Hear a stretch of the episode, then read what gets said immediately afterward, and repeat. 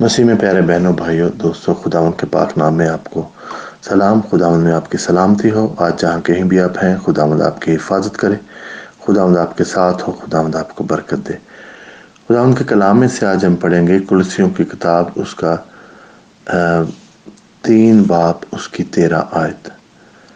اگر کسی کو دوسرے کی شکایت ہو، تو ایک دوسرے کی برداشت کرے اور ایک دوسرے کے قصور معاف کرے۔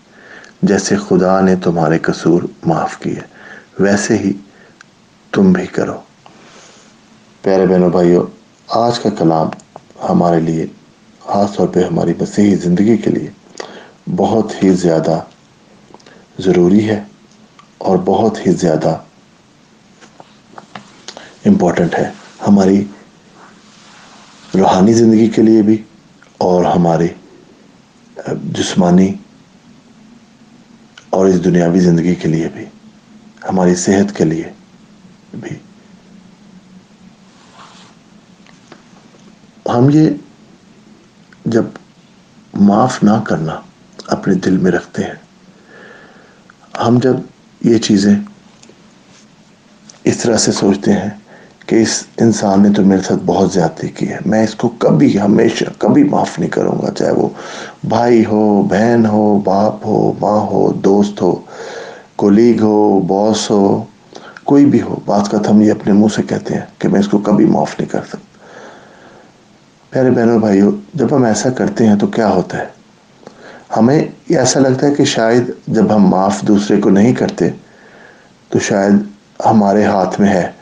کوئی طاقت کہ ہم نے اس کو معاف نہیں کیا۔ ایسا نہیں ہے بہنوں بھائیوں، بلکہ یہ تو ایک طرح سے اس چیز کے مخالف ہی ہے جو ہم سوچتے ہیں۔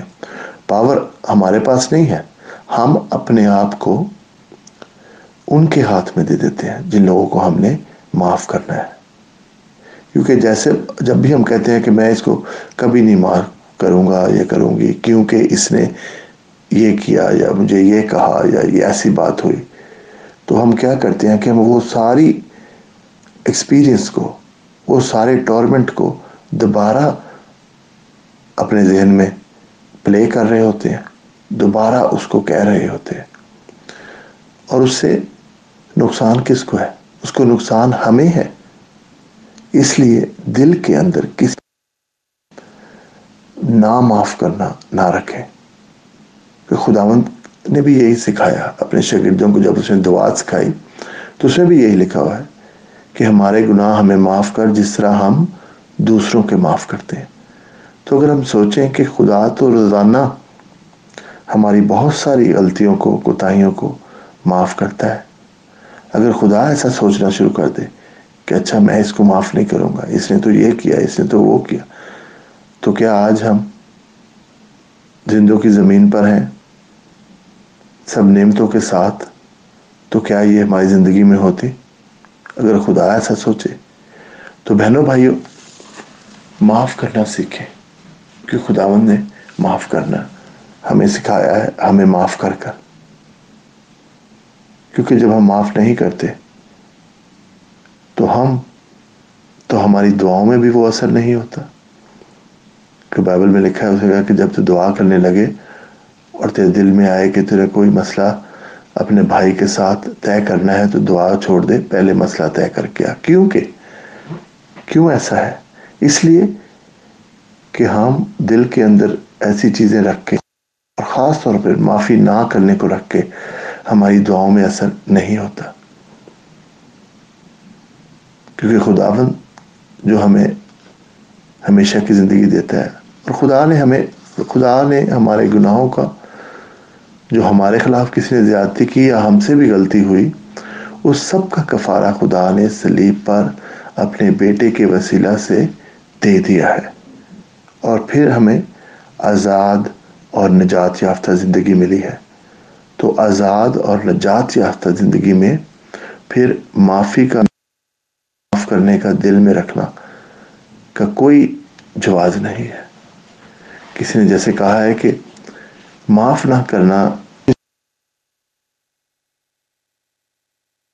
جس کو ہم خود پی رہے ہوتے ہیں، اس وہ انسان پی رہا ہوتا ہے جو دل کے اندر معاف نہ کرنے کی آگ لیے بیٹھا ہوا ہے۔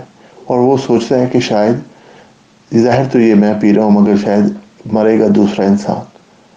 نہیں بہنوں بھائیو، جو زہر پینے کا نقصان ہے، وہ اسی کو ہوگا جو پی رہا ہے۔ تو نکالیں اس زہر کو اپنی زندگی سے معاف نہ کرنے کا۔ اور خداون سے تسلی اور خداون کی قربانی کو دیکھیں کہ اس نے ہمارے لیے جان دی۔ اور ساری یہ ہمارے خلاف ہونے والی باتیں، ہمارے ساتھ زیادتیاں ہونے والی، یا ہم سے زیادتی ہوگی، سب کچھ اس نے سلیب پر جان دینے سے، ہمیں سب کچھ، سب ایسی چیزوں سے نجات دے دی۔ خدا آج میں تیرا شکر کرتا ہوں، تیرے نام کو جلال دیتا ہوں، تجھ سے منت کرتا ہوں، سب بہن بھائیوں کو، ہم سب کو۔ تو طاقت دے، ہمت دے معاف کرنے کی۔ جس طرح سے تو ہمیں معاف کرتا ہے۔ آ جائے خدا مند، تو سب کو دل پر خدا مند جو زخم ہے جو خدا مند زیادتیاں ہوئی ہیں، ان کے اوپر خدا مند قابو پانے کے لیے جو تسلی ہے، صرف تجھی سے آتی ہے۔ اور آج میں وہ تسلی تجھ سے مانگتا ہوں، اپنے بہن بھائیوں کے لیے، سب کے لیے۔ جو اس میسیج کو سنتے ہیں خدا مند آج میں اس کے لیے بھی دعا کرتا ہوں، خدا مند ان سب بہن بھائیوں کے لیے جو بیمار ہیں، کسی تکلیف میں ہے خدا کے تو ان کو مکمل صحت دے۔ خدا میں تجھ سے محنت کرتا ہوں، وہ بہن بھائی جو خدا مند کسی ٹریٹمنٹ میں پروسیجر میں خدا مند ہوئے۔ ہیں اور خدا ہیلنگ کا انتظار کر رہے ہیں، مکمل ہیلنگ آج خدا مند اسی وقت اپنا ہاتھ بڑھا اور ان کو مکمل ہیل کر، خدا مند۔ کوئی پین میں ہے، تکلیف میں ہے، تو اس کو مکمل ہیل کر۔ خدا مند، آج اگر کوئی مالی طور پر پریشان ہے، تو اس کے لیے مہیا کر۔ آج اگر کوئی فکر مند ہے، خدا مند آج اگر کوئی کسی بے چینی میں ہے، خدا مند، خوف میں ہے سارے فکریں خدا مند، سارا خوف، بے چینی خدا مند تو لے کر ان کو تسلی دے، امید دے خدا مند، یہ سب کچھ تجھی سے ملتی ہے۔ تیرے پیارے بیٹے خدا مند، یسو مسیح کے وسیلہ سے آمین۔